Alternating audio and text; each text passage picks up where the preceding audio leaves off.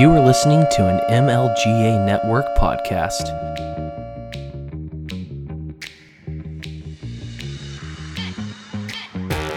Welcome to Voluntary Vixens, where Jesse and Maddie give a female voice to news and pop culture with a libertarian twist.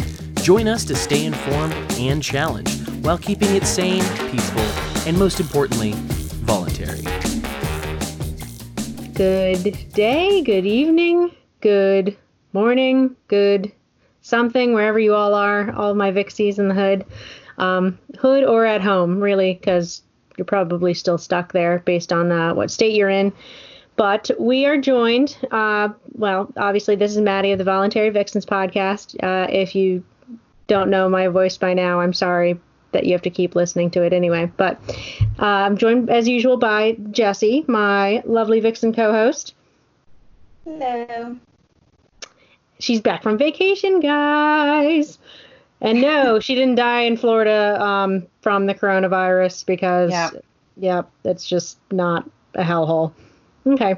Um, but anyway, we she's back um, and she's corona free, and we are joined by our sister from out west somewhere. I can't remember where, but I we she's she floats in our circle and um she's part of this I love this like spontaneous group of us that came together on Instagram. It's always been interesting to see who we came across, but this group that um you may see us all uh collaborated together under the like heading foraging for freedom all about it and so along those veins we have from instagram wishabish wood Hey, I'm I'm from Oregon. Yeah, it- it's like that's it okay good somewhere in between, you know, Washington and California, like on this little stretch. But I'm I'm here. We're just we're chilling out in Oregon. definitely well so um Oregon. Uh, so how far are you from all the crazy action that's happening, or is it, you know, really another situation where what we see on TV is not actually reality? It is. It's definitely not. I'm about three and a half hours away south, so I'm like in Redneckistan down here in Southern Oregon. But you see what's going on in Portland. I have friends in Portland. I have friends in like Vancouver, and we're like watching what's going on. And they say like Portland's being overrun, Portland's being like inundated by Antifa, like BLM, when it's like literally maybe three square blocks Mm. and there's glass. There's like no windows are getting busted out. There's graffiti freaking everywhere because Yeah. all the windows are boarded up. But the majority of it isn't that bad. Like I've had to go through Portland twice in the past like month and a half. Zero problems with it. Like we didn't have any fears of like driving on the freeway and getting blocked or anything like that. Um, so it's I think it's being overblown, except for the the part of the um, federal officials coming in and just kind of overstepping their bounds. And what they do. they do that Yeah. best. right, like oh, we can we can expect the federal government to just kind of like not play by the rules, and then it's just been overblown. Like once they got removed, you just see all of these vigils come in, and it's just gotten a lot more peaceful now that they're not pushing the envelope on it. Like they're not dictating the violence level. So once they kind of backed off and Oregon State Police kind of came in and like took over, um, everything just kind of chilled the hell out like a thousand percent. It was just like remarkable. It's like, well, who would have thought, you know, you're not an asshole to people that they'll calm down, right? Like, Yeah. Yeah. Yeah, you know, basic uh, human nature 101. Um, don't be an asshole to person to somebody, and they're likely not going to be an asshole to you. I will say there's plenty of assholes on both sides, though. Um, yeah. yes. And so it is just a tough time to be. I- I wouldn't want to be in a city. I, I wouldn't want to be in a city normally. Like I've lived in a city before, um, and I'm very, very happy that I live in a more rural part of my state right now. Um, Yeah. You know, I did the city living. I, I I did it when I was living in Chile, got that out of my system. And yeah, I'm uh, like I the fact that you're sitting under like this nice pergola right now, I, I see vines growing. I'm sure everything around you is like green and growing and wonderful. And it's like people lose touch of nature and the natural world and how they're connected to it, how they can um, take part in it when they're yes. packed into these concrete jungles. When it's just like they're surrounded by glass and asphalt and assholes. and, um, you know, I'm sure it doesn't take much to sort of lose sight of things that matter. Yeah, oh. like we've got a nice little piece of property here, and we actually live in a town of like 24,000 people. Um, I live in an unincorporated area just outside of this, but I actually, our property is only like about half of an acre, and we're actually in an HOA. Oh, so wow. all of all of the stuff that I'm doing is literally just in my backyard. It is a very small piece of property, but it's like intensively planted. So I mm-hmm. have to make the most of what space that I do have. So it's definitely a unique environment for sure. That's even cooler because like I want to get it into that in further detail. Um, because like that's the reason I had I wanted to bring you on because clear like I was just seeing post after post and picture after picture of you just actually being like so domestically industrious and just you know I was just I'm so um I wish I could do that and I guess I could and I just haven't and and I'm sure you know Rome wasn't built in a day, and you didn't just start doing this yesterday, or you know Corona didn't probably make you start doing this. Like this sort of thing that you've been able to do, and you know I'll let you explain yes. what you do. Um, you know this well, isn't just something. You started. You're exactly right. This did not happen like overnight. We we've been here at this piece of property, this house for I think six or seven years now and, you know, I've got two boys. I've got a 13 and a 14 year old boy. Both of them are autistic. So we wanted a place that was going to be safe and like secure for them. And then I really started getting into the quote unquote um, prepper movement. Mm-hmm. And then it just it snowballed into like what can I do on my own piece of property? What can I do on my own land? Because by nature I'm cheap as hell. I would rather grow it myself with a mm-hmm. little bit of labor than go out and buy it. So what can I do with what I have currently? And then it just it just kind of snowballed into okay, I'm gonna garden. And then I got into like meat rabbits. And then they got into showing rabbits, which got into like like meat production. And then I got ducks and it just went into eggs and it just it really just kind of like cascaded. But this is definitely a a, a tiered thing. Like it happened over years and like mm-hmm. planting, putting something something in the ground and just watching it go and just learning about it. Like that's the first step is just don't overthink it. Just put it in some dirt, water it, and see what happens. Like make mistakes. That's how you literally get started. I've made so many mistakes, but I've you know, you come out of it a little bit better each time you do it honestly, that right there is such good advice in and of itself. Like, put it in some dirt and see what happens. You know, yeah. Uh, maybe it didn't go so well for um, Chaz and their, you know, communal farm, um, but I'm sure they learned stuff from that experience too. Um, and bless their heart. That was that was hard to watch. It was like, oh, honey, no. No, no, no. you can't just like dump out a potted plant's worth yeah. of soil on the on the like city like city commons. Um, yeah. but you know, uh, it's a step in the right direction. Um, food independence. I guess they realized, you know, if we're gonna set up our own autonomous zone and um, cut off the you know the rest of the world. Uh, not financially, they definitely wanted that federal funding or state funding, city funding, but um, you know, yeah. food. And so food is mm-hmm. gonna be a limiting factor. Obviously. Well, maybe not having your autonomous zone in the middle of a city filled with concrete. That's probably that, not that's that's a lasting another. Plan. yeah, right. Yes. yeah. And people really do underestimate the amount of land that it needs to like to support one person. Um, and if people look, took a really hard look at the food that they eat in a week, in a month, in a year, you would realize, man, we eat a lot of damn food and it takes a bit of space, especially if you start throwing in like meat, which I'm a meat eater. I mm-hmm. have no problem admitting that.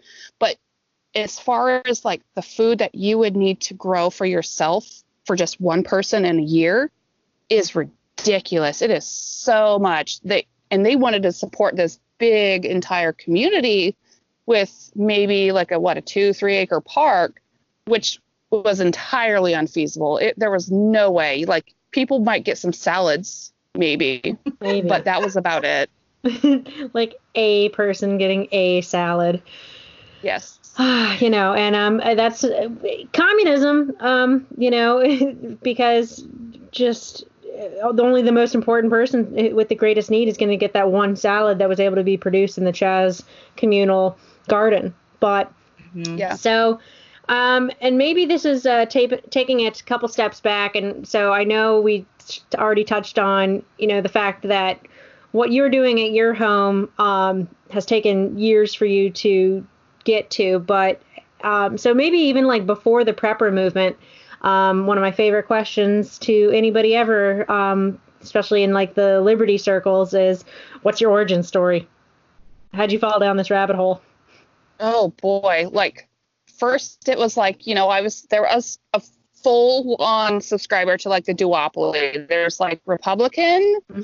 and there's Democrat, and I was like, okay, well I'm I found myself I'm like I'm a little bit of both. So what do you do? I was like, well, I, I guess I'll just go for the one I identify more with, which was on the Republican side because my biggest thing was I like guns. I like firearms. I've always been involved in firearms and shooting sports. I was like, okay, I, I guess that's more important to me. And I kind of got introduced into being an independent.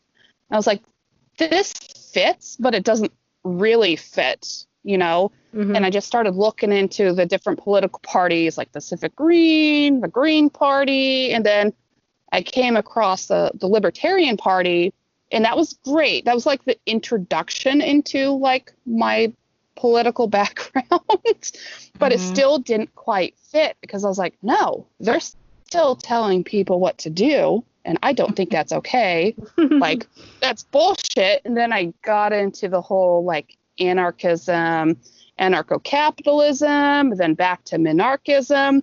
So there's like three basics that are just kind of like what I'm mulling around in. Mm-hmm. But that's how it happened. I was like, this doesn't fit me. These ideologies, they want you to be like a cookie cutter, and I am not a cookie cutter. I have like some things. I'm very um, liberal minded, like socially liberal, but fiscally conservative. And I'm like, you can't, I can't fit in either one. So what what do you do? And there was no viable option that was ever presented until I started digging into it. And I was like, oh wait, I, I think I might have found some people like right like might have might have just like developed it and found it out and said, hey, there is another option besides the two party duopoly that, you know, can better represent people. And I think if people really looked into it, they would find that they align more with that. They're more in the middle than on either side of the extreme.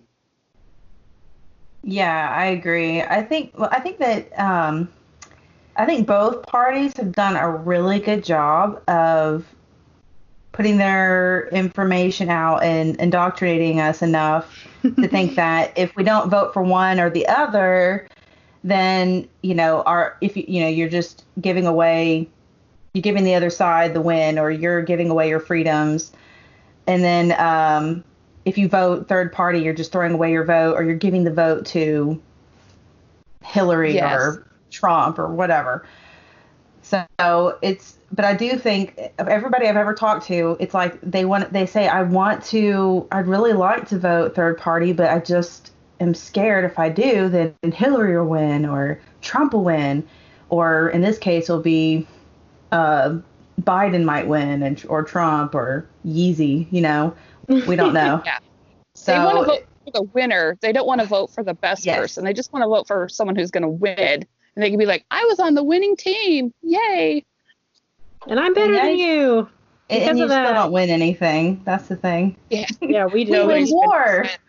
Yay, more And more war. of our civil liberties taken away. Yay. More taxes.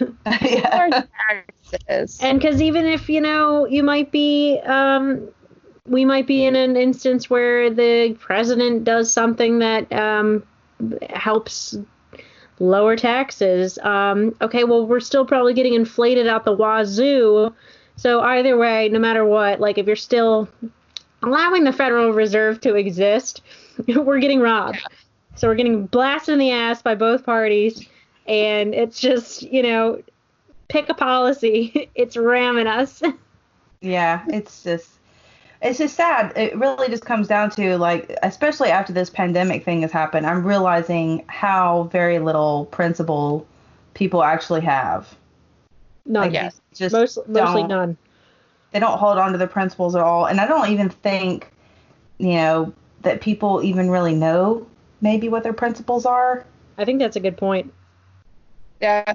I don't think they've been confronted with like hard enough choices to actually define like where is my line in the sand like because it's comfortable. Like everyone's comfortable right now. Like I, I say comfortable in the meaning like most people have like the basic necessities. We're not like in Mhm. beirut right now. Like they're comfortable hmm in having no like say no input. They're like oh i'll just make someone someone else can make the choices for me because i don't want to do the work. I don't want to do some research and form my own opinions and question myself so Yeah. Well, we live in a society right now where if you raise up any question to what the mainstream is telling you, you are going to get nailed hard. And uh, like I was just looking at, I, I thought that I had deleted myself off of all my nursing groups on Facebook, but Uh-oh. apparently I didn't. And something popped up, and it was nurses are going to be replaced by robots pretty soon because they just don't treat us with respect and they think that we can just keep working and we're and one person's reply to that was like i'm fine with that because i'm ready to throw in my hat. I hate this profession.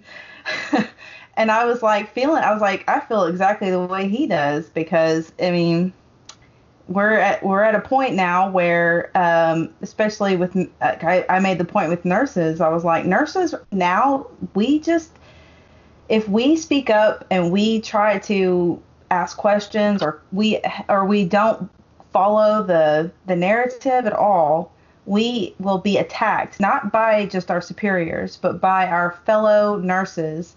We will have people calling our jobs trying to get us fired. They will call the nurse board and try to get our license taken away. I have seen it Yeah. all. Nurses And, have I mean- become like a concierge and a customer service when they're not made to be that and it's yes yeah And we and right now we work 12 hour shifts, most of us, and so I mean by the time you're done with a shift, you are dead to the world. Like you can't like you're not available to your family at all until you get a, a good night's sleep. So um, I can only imagine like you know some of the nurses that have been working in the hospital. I'm lucky that I don't work in the hospital anymore, but yeah, it's one of those things where, and I know nursing is not the only one. Like I have a really good friend who actually is a public school teacher. She thinks all the she thinks all this stuff is BS.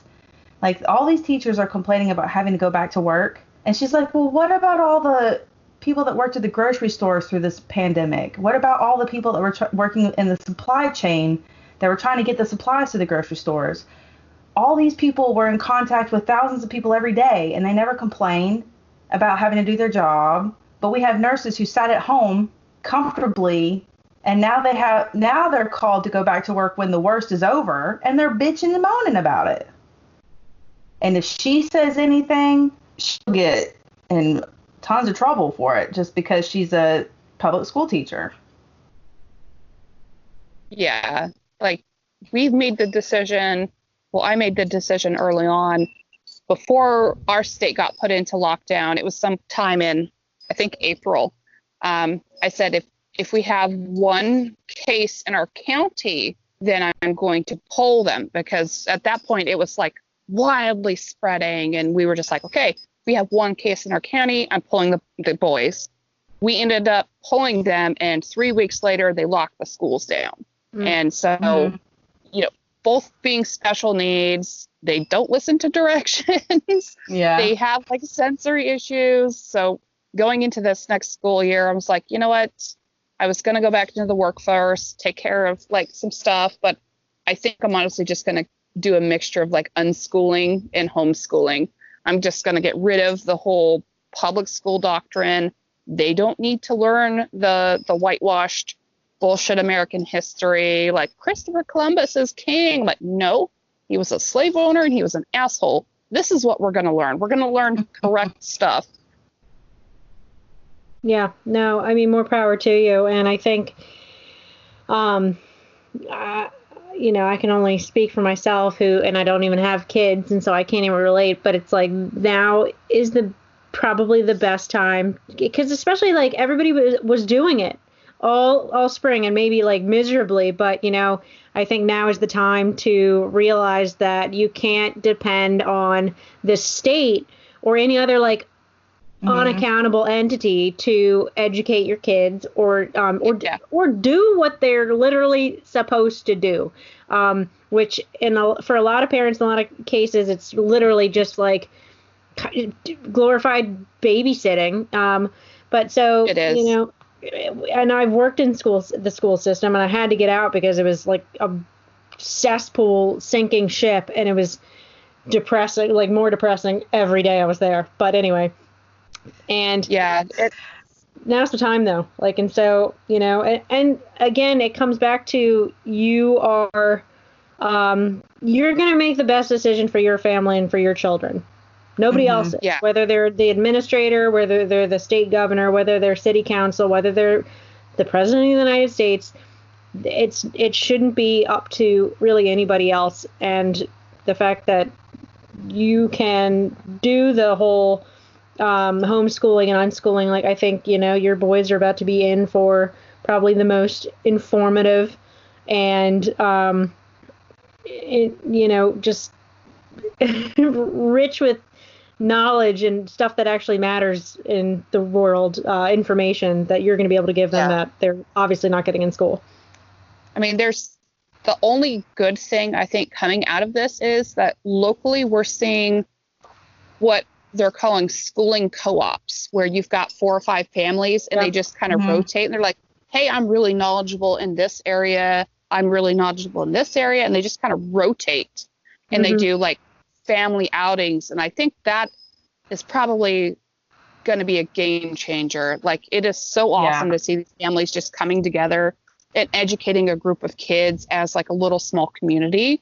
I mean, I'm just blown away and amazed. They're like, let's teach bread baking, let's teach gardening, let's teach these skills, like life yeah. skills beyond, you know, the three R's and just getting into it. I'm like, yes, queens, go do it. Yes. Learn those kids, Bake the bread.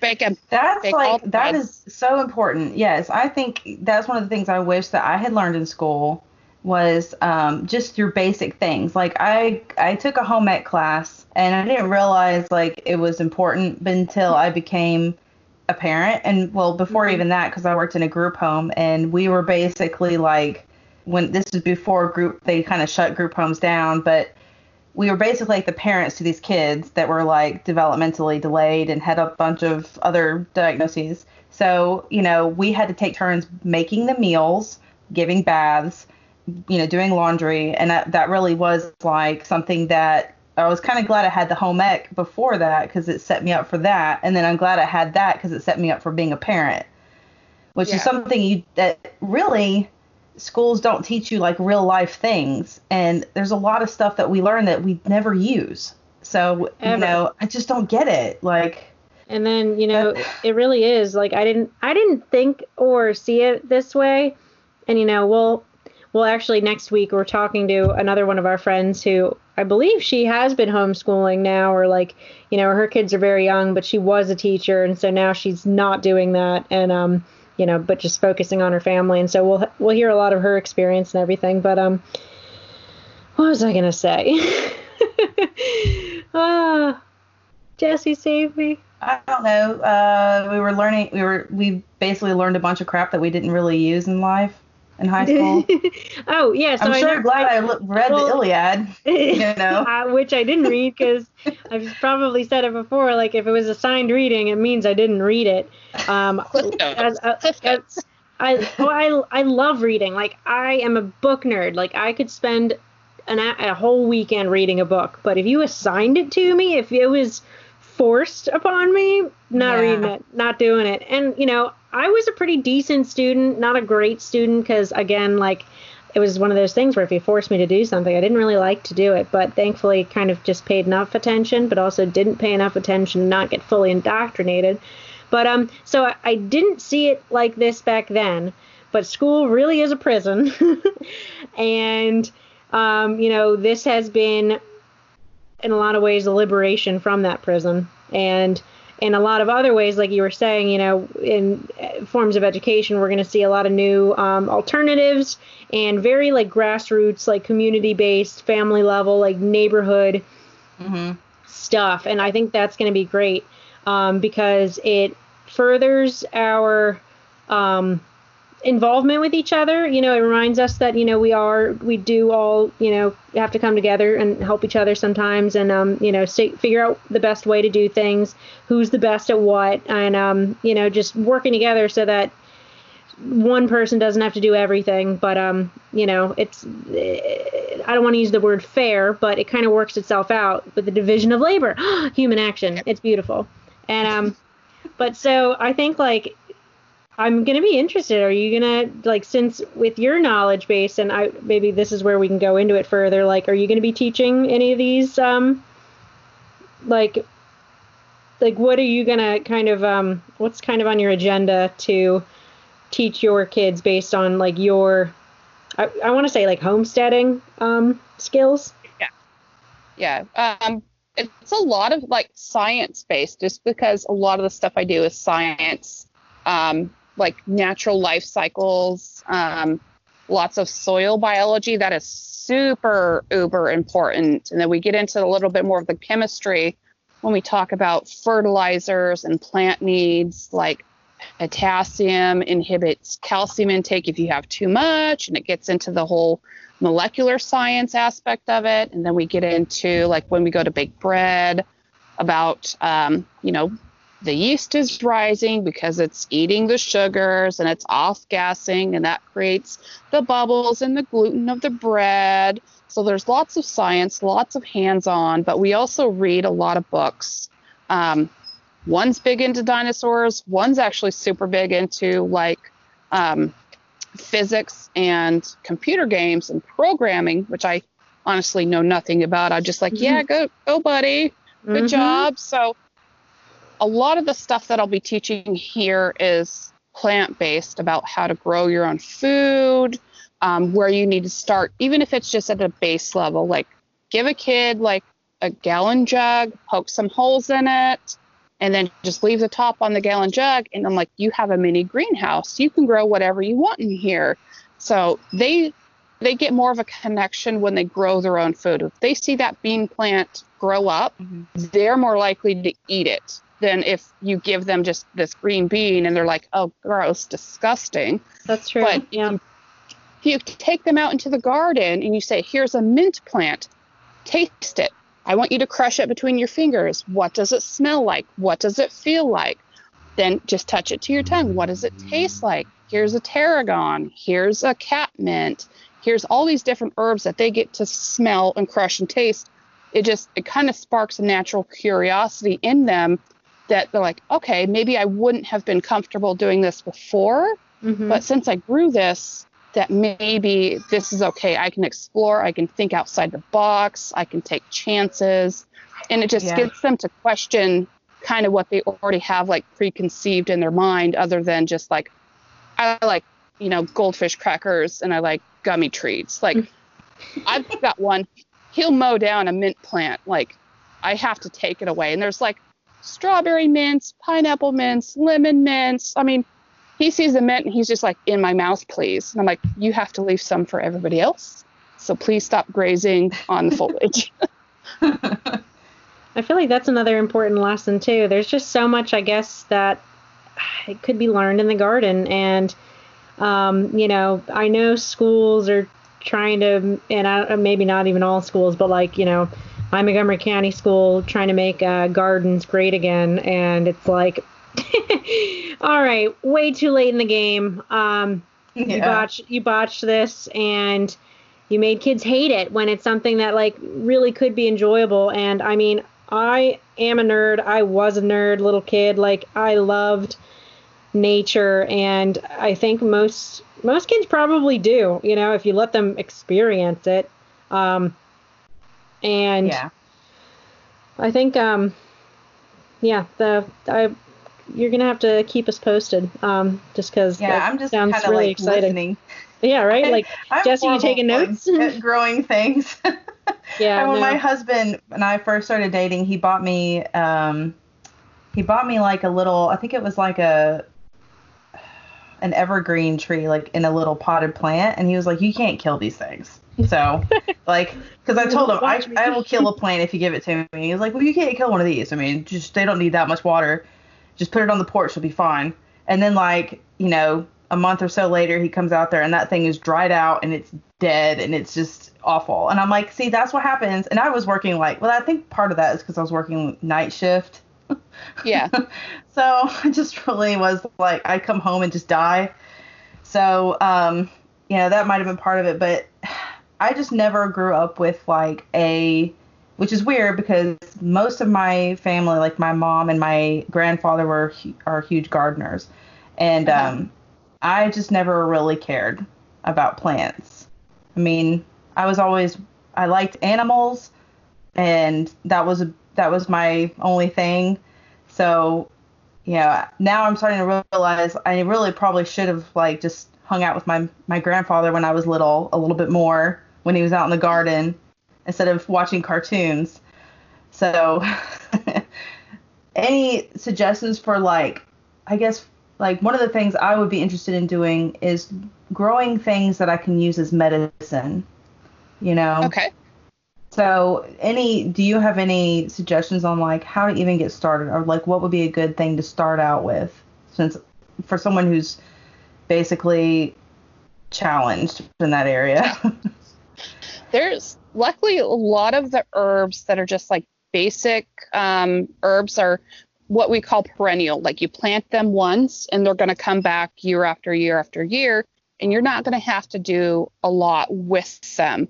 Um, some of the easiest ones that I like to grow are things like oregano, um, chives, the mince plants, um, rosemary, mm-hmm. lavender, dill, pretty much all of the sages mm-hmm. are going to be okay.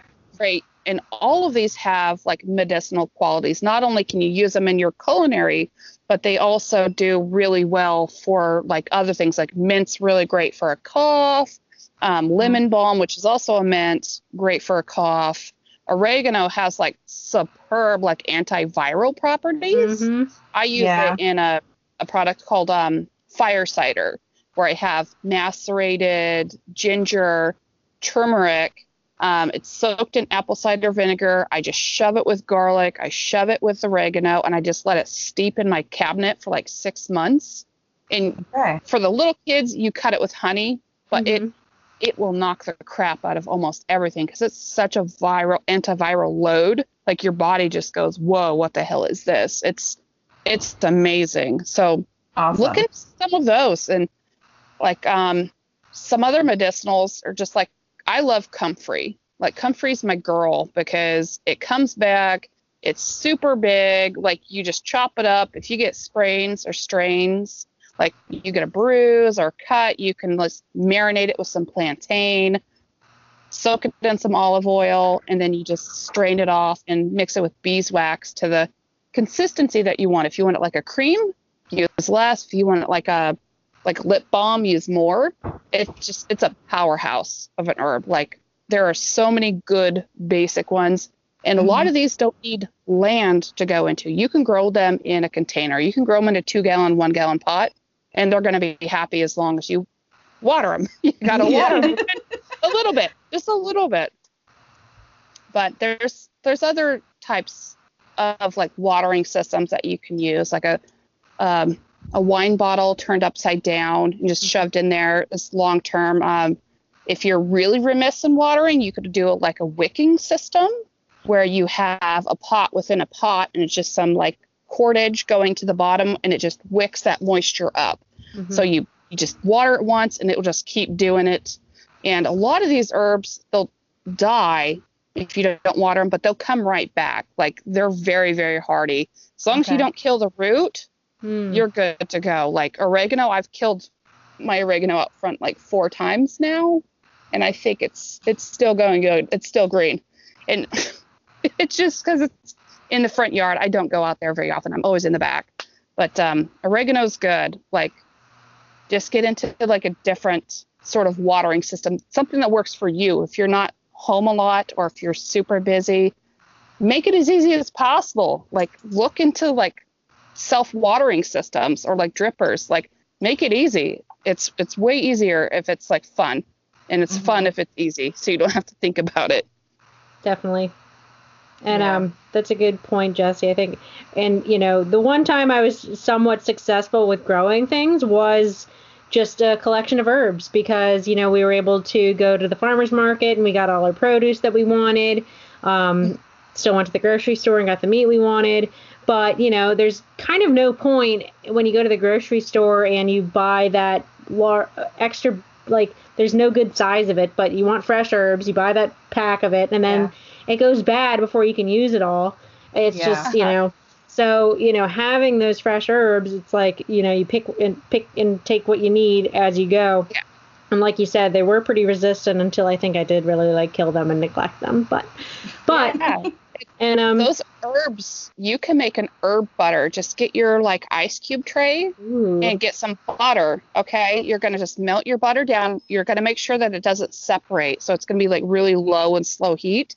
Toss your herbs in there, mix ooh. them around, dump them back in the ice cube tray, then freeze them, and then pop them into like a Ziploc bag and keep them in your freezer. They're going to keep so much longer. Like, and then you you want to toss one in with like some noodles or something, just take the little ice cube out, yeah. put it in some noodles. It's going to preserve it for way longer than if you just keep it like fresh. Mm-hmm. that, that so makes sense too. Yeah. And um so all right, so like say you really like nail the herbs and then you want to start kind of um, adding more that would actually be in your salad, be on your um, dinner plate, what would be the next like simplest and uh, most worthwhile collection of uh, plants? Oh boy, if you're like really on limited space, I would probably get like a, a shallow white tub, mm-hmm. just ceramic or whatever you have that's going to look pretty and stick four like lettuce in there. Because you can harvest your outer leaves of your lettuce until they they just get too hot and they bolt. Like i had so much lettuce off just five little plants in my 24 inch little thing. Like i had no other lettuce in the yard except for this little bit. Easily easily like seven or eight gallon bags before it finally went bust. Like wow, wow. like super super easy to do. Um, peas. What kind of lettuce was this? Like romaine or? It know? was um. I had a red Bibb lettuce, and then I mm, had another one called a butterhead. Yeah. Oh, I love those. Yeah, that's a good one. Yeah. Yeah, you okay. just harvest outside leaves and just keep going, and it will just keep popping them out. Like harvest it until it's there's like five or six leaves left. It looks like poor and little pathetic. And it's just going to be like, okay, I need to make more leaves. And then it's just going to go gangbuster. And then you just ever, ever salad bowl. Just keep harvesting it. That sounds good. Uh, because I've honestly been intimidated by growing lettuce just because for some reason, like because the you know delicate looking leaves, I feel like I'm gonna mess this up. But you know, sounds like it's uh it's pretty forgiving it's pretty forgiving, especially if you do it in a container where okay. like the slugs and the snails ooh, ooh. and the yeah, pincher you're... bugs are going to eat it. Like put it up and yeah, you don't want to like bite into one of those. They're uh-uh. so gross. Uh, I, I really don't yeah. like bugs. I love nature, but you know, bugs. I really don't like bugs. I don't Since either. The bugs, the slugs and the snails have been way better But the unfortunate part is the ducks eat the slugs, they eat the snails, but they fucking love lettuce too. So I have Ah, to keep my man. lettuce up. Aw. Ducks Yeah. love lettuce. Ducks love lettuce. So put it in a pot, put lots of things in pots, put it someplace where you're going to be at in the yard a lot because Mhm. I do zone watering or I do zone care where if I know I'm not going to be down in the southeast part of my yard, I'm not going to plant anything there. But if I have it on my deck or I have it on my porch, I have it somewhere that I'm going to pay attention to it. Mhm. That's where I want to put my high frequency, like high visited crops, like the the onions and the, the the herbs and the lettuces and stuff. That's where I want my high frequency stuff. Like I'm just gonna like, hey, I need to go get some chives for the baked potato or something. I can just go out to the porch and just grab it. I don't have to hike 50 million miles down to the Mhm. bottom of the yard to go grab it. Do you grow your own potatoes? I haven't yet. Okay. I haven't. They require a lot of space. Yeah. And I'm like, I, can buy potatoes from the farmer's market for and they're and they're pretty cheap. Yeah, yeah, that's Yeah. true.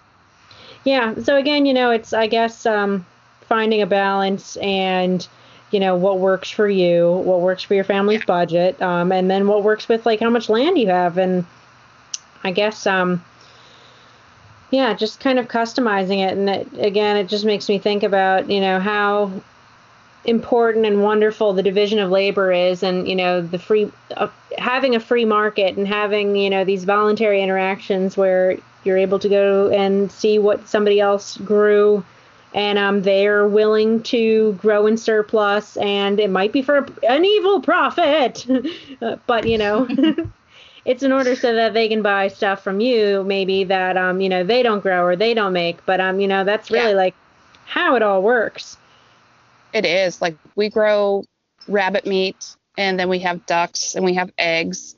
Um, but rabbit is a big thing that we grow, and a lot of people, especially a certain generation, hmm Mhm. really, really grew up on rabbit, like backyard rabbit. That was like the the era of the victory garden. It was like you had chickens and you had backyard rabbits.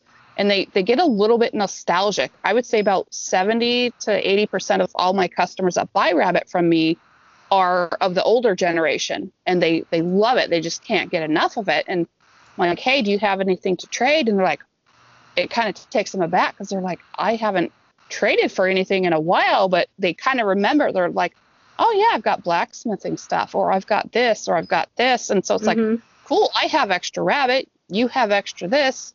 Let's just take cash out of the equation and just make this a good old fashioned like counter economic thing. Let's just do some trading. They're like, yeah. I love this. This is amazing. Yeah.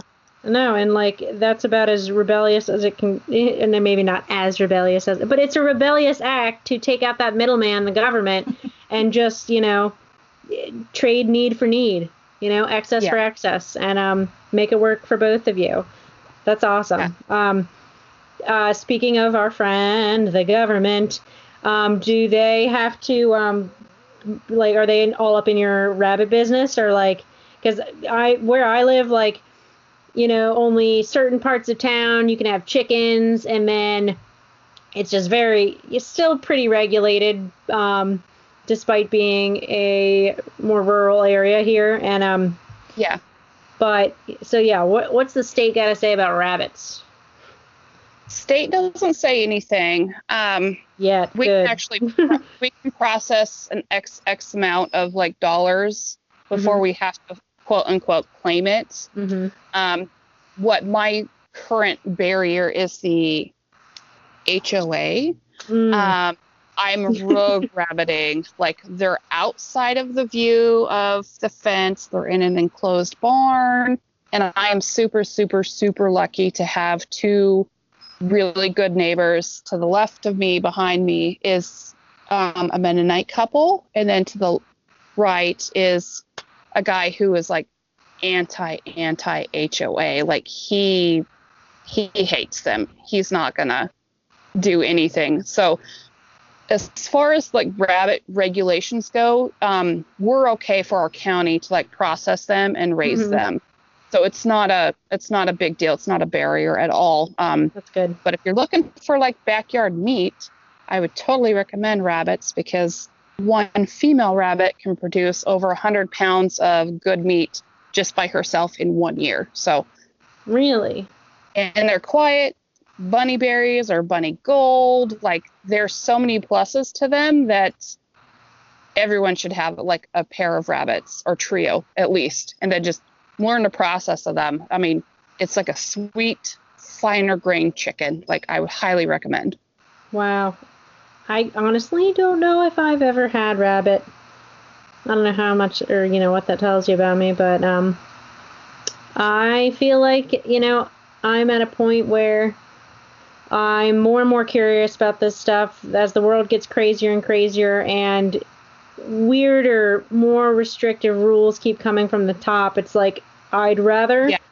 I'd rather figure stuff out and um know that I could feed myself and uh, or you know feed myself and work with my community to feed myself maybe um, based on what they might be able to do yeah um, with the whole regulations of like you buy a far like a farm factory chicken and it's been doused in chlorine yeah and god god knows what like we have our pets starting to get like this chicken allergy and it's less the chicken but the more the corn and the byproduct that they're getting fed. It's like mm. literally what you feed them, you're eating too. So if you're going to eat meat, eat the cleanest meat that you can, less steps, just it's better for you. It's better for the health of like everybody, the environment, less carbon, less tax, less all that good stuff. Um, so eat good meat. That's if you're going to eat good, it, meat. good meat. Yeah. And grow it yourself if you can. Yeah. It, just growing for your your own personal usage is it's a lot easier than people I think. I think it's just this fear of failure maybe or like a lot of it could be they don't have the finances to get started. Mm-hmm. They think it takes like this big huge investment. Mm-hmm. And it's a little tiny investment to start, but it's going to yield dividends not only in food but knowledge. If you can get the knowledge base down, you're going to file that away for later and it's going to pay so much in the future. I, I really do. I think with this whole COVID thing that people just started buying seeds. Like you could not buy seeds at a store, they were just sold out. Seed yep. companies online out. Everybody's out. I had to wait six months for my new wheat grinder because people were like, I'm going to be a baker now. You couldn't find flour. You couldn't find wheat berries. Everyone just started going back to, they were reverting back to like natural skills. So yeah. hopefully they keep with it. I would like to see them to keep up with it because I think it's going to benefit everybody if everyone just kind of like takes a little bit more responsibility for it and just give it a try. Just try it. That's all I have to say. Just give it a try. It's give fine. it a try. Um, yeah, no, definitely think that that could be a positive. Um, and I really hope it's something that people keep um, keep that they've gained during this mostly awful time. Yeah. And um, you know, those are the positives. And just again, maybe it's some it's like that responsibility, and it's very scary. I know to have to accept more responsibility, but you know, it's better for you to have your hand on it than depend on somebody else for it. Like you know, you're not going to have to worry about um, getting in a bread line. You know. Um, yes. And other countries are just part parts of this country even that you know people had to show up and get handed food because they aren't able to buy their own, they weren't able to grow their own. For whatever reason, they're in a situation that has made them dependent on others for food. And like at a time where it's in just high demand, because you know who doesn't, who yeah. not in need sometimes. But um, it's like I don't know. I I read We the Living. You know, I know what happened in you know Mao's Mao's China. I know what happened in the Soviet Union, and I think that is one of the scariest things imaginable. And it's so far, so far out of most people's purview, so far away from most people's reality. And you know that is a first a first world problem. Um, yeah, we take it totally for granted that we could just go down to the grocery store, grab those, you know, loaves of bread, that bag of rice, some beans. Like we have access to um like oranges in the middle of December. And like we have such an access to this food that we totally take for granted, like seasonal eating. Um, avocados.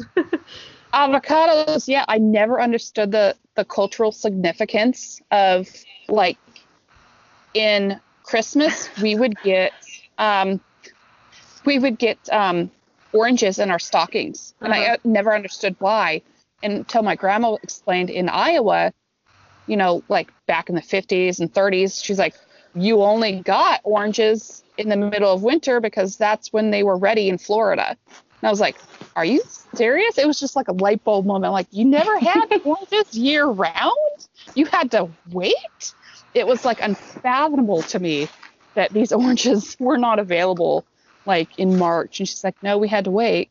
Mhm. And so it was like, kind of like set that little like wheel in motion about seasonal eating and then like not being not taking our grocery store for granted that we could go down and buy the products that we need literally like we could buy a week's worth of groceries and that's all we have in our house not recommended by the way please stock up like yeah.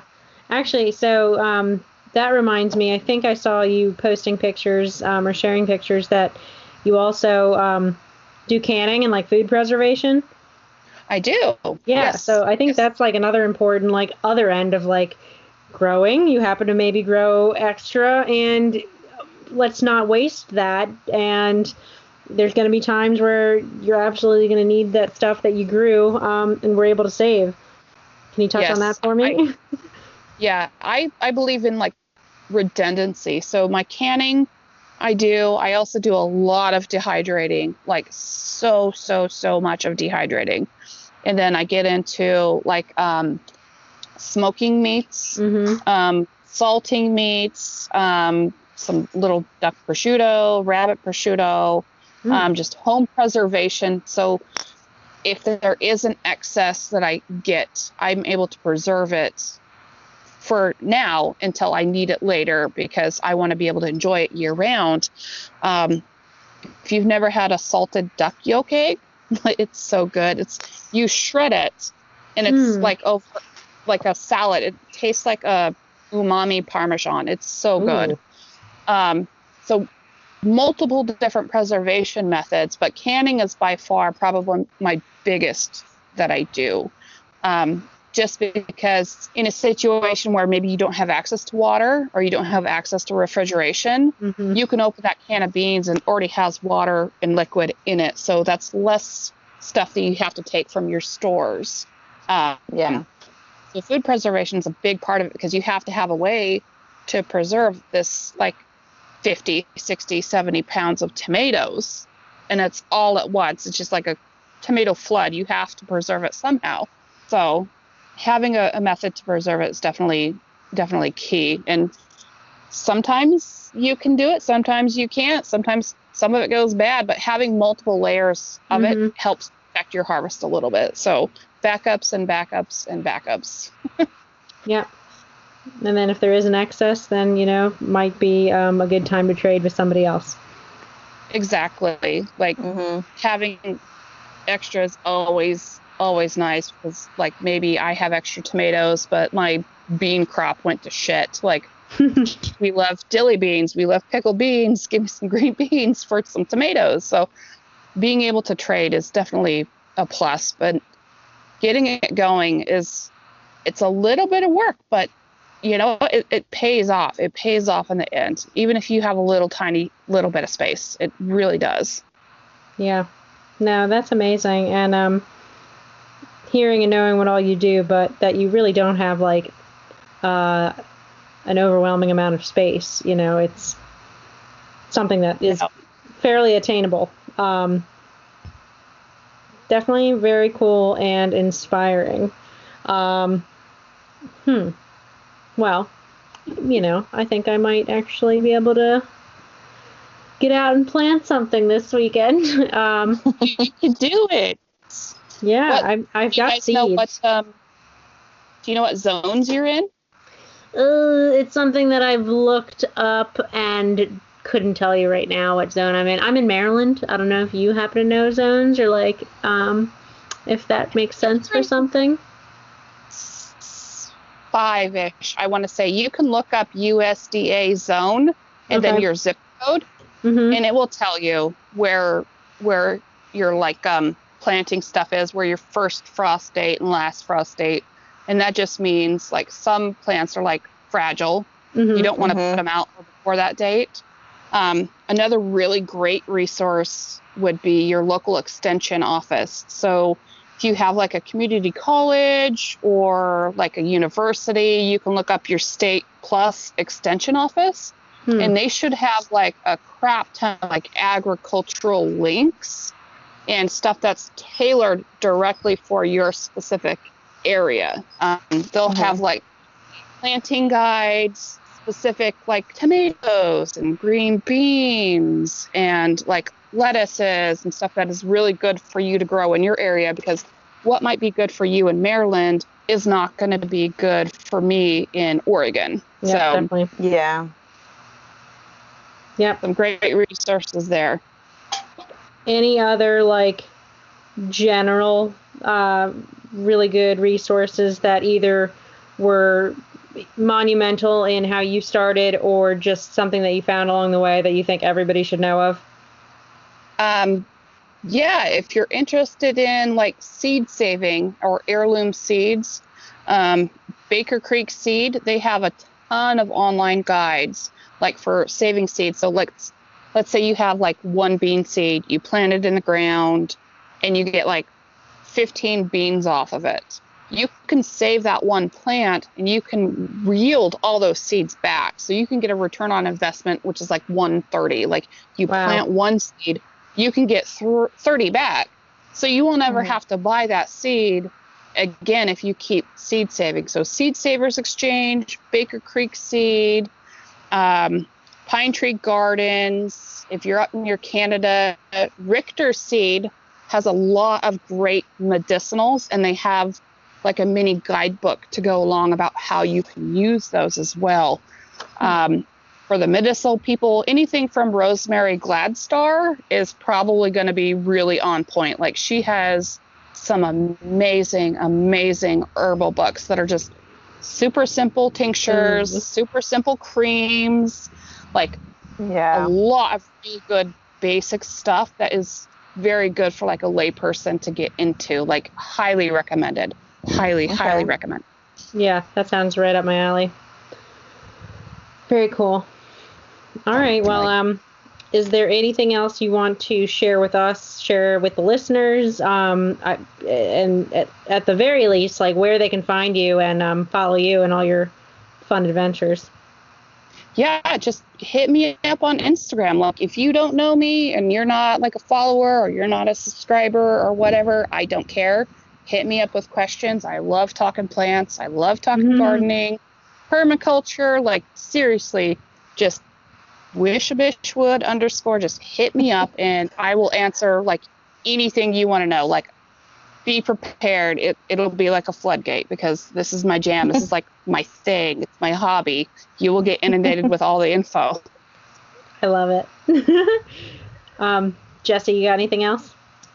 No, I just think that um, you know, I'm just kind of listening because I really am not an expert on any of this stuff. So I'm, I'm kind of ready to get started though on growing some uh, some medicinal things because that's really kind of what I'm interested in right now. Yeah, yeah. Get some some sage going, maybe some dill, lemon, Mm, lavender, all the good stuff. lavender is life. uh, I love dill. Like that's my favorite, and um, that that'll probably be definitely on there, and basil, and then of course Yes. oregano. yep. Yeah. Dill is great for your garden because it attracts like a bazillion like predatory insects that will just go out and kill all the bad Ooh. insects. So it is so good. And it self seeds. You plant one dill and you let it go to seed, like one little seed head go to seed, you're going to have dill popping up literally all over your yard. So if you like pickles, definitely dill, but dill is such a Ooh, beneficial plant as well. So Yeah. lots of double duty stuff. and it smells so good. I'm definitely getting some dill out there. Yeah. Oh, yes. All right. Well, um, on that note, uh, I hope that everybody listening will go go follow our new friend, um, Wishabish Wood on Instagram. Is the underscore before or after? It's after. Okay, Wishabish Yeah. Wood underscore, which is you know if you don't know what underscore is, it's that line underneath that like represents a blank space. you got it. Yeah, I know you can.